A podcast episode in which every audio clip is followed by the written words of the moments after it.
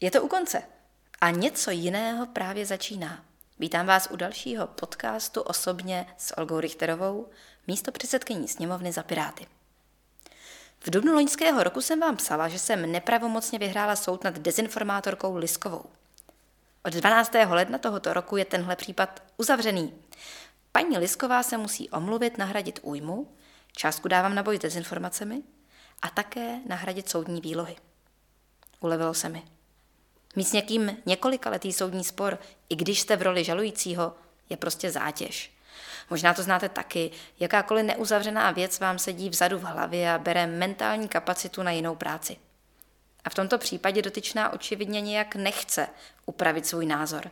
Šíří proruské narrativy, řada komentářů pod jejími posty nadále vyzývá k násilí a k demokratické diskuzi a konfrontaci vizí pro naši společnost se s ní stejně nedoberu.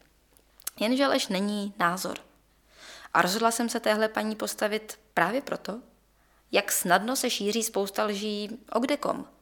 Člověk, který má lež jako svůj politický nástroj a zdůrazňuje lež, žádný názor, může být dokonce naším příštím prezidentem.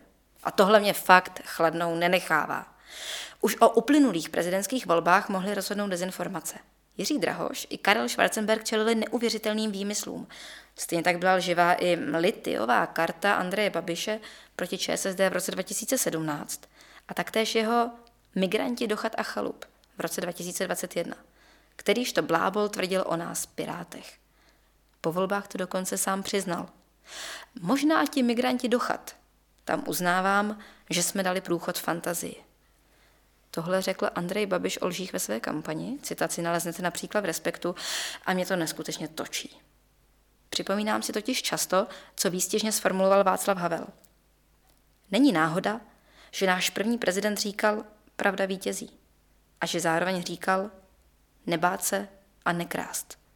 Odnaučíme-li se bát a krást, pak všechno dobře dopadne. Ráje na zemi se sice nedožijeme, ale důstojného a klidnějšího života ano. A proto mě tak štvou lži, které mají za cíl podněcovat strach a vzbudit falešnou jistotu, že přece všetci kradnou.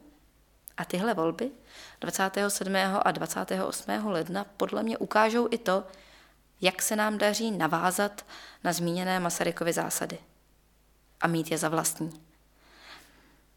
Přála bych je naší zemi i nám všem. Vaše Olga osobně.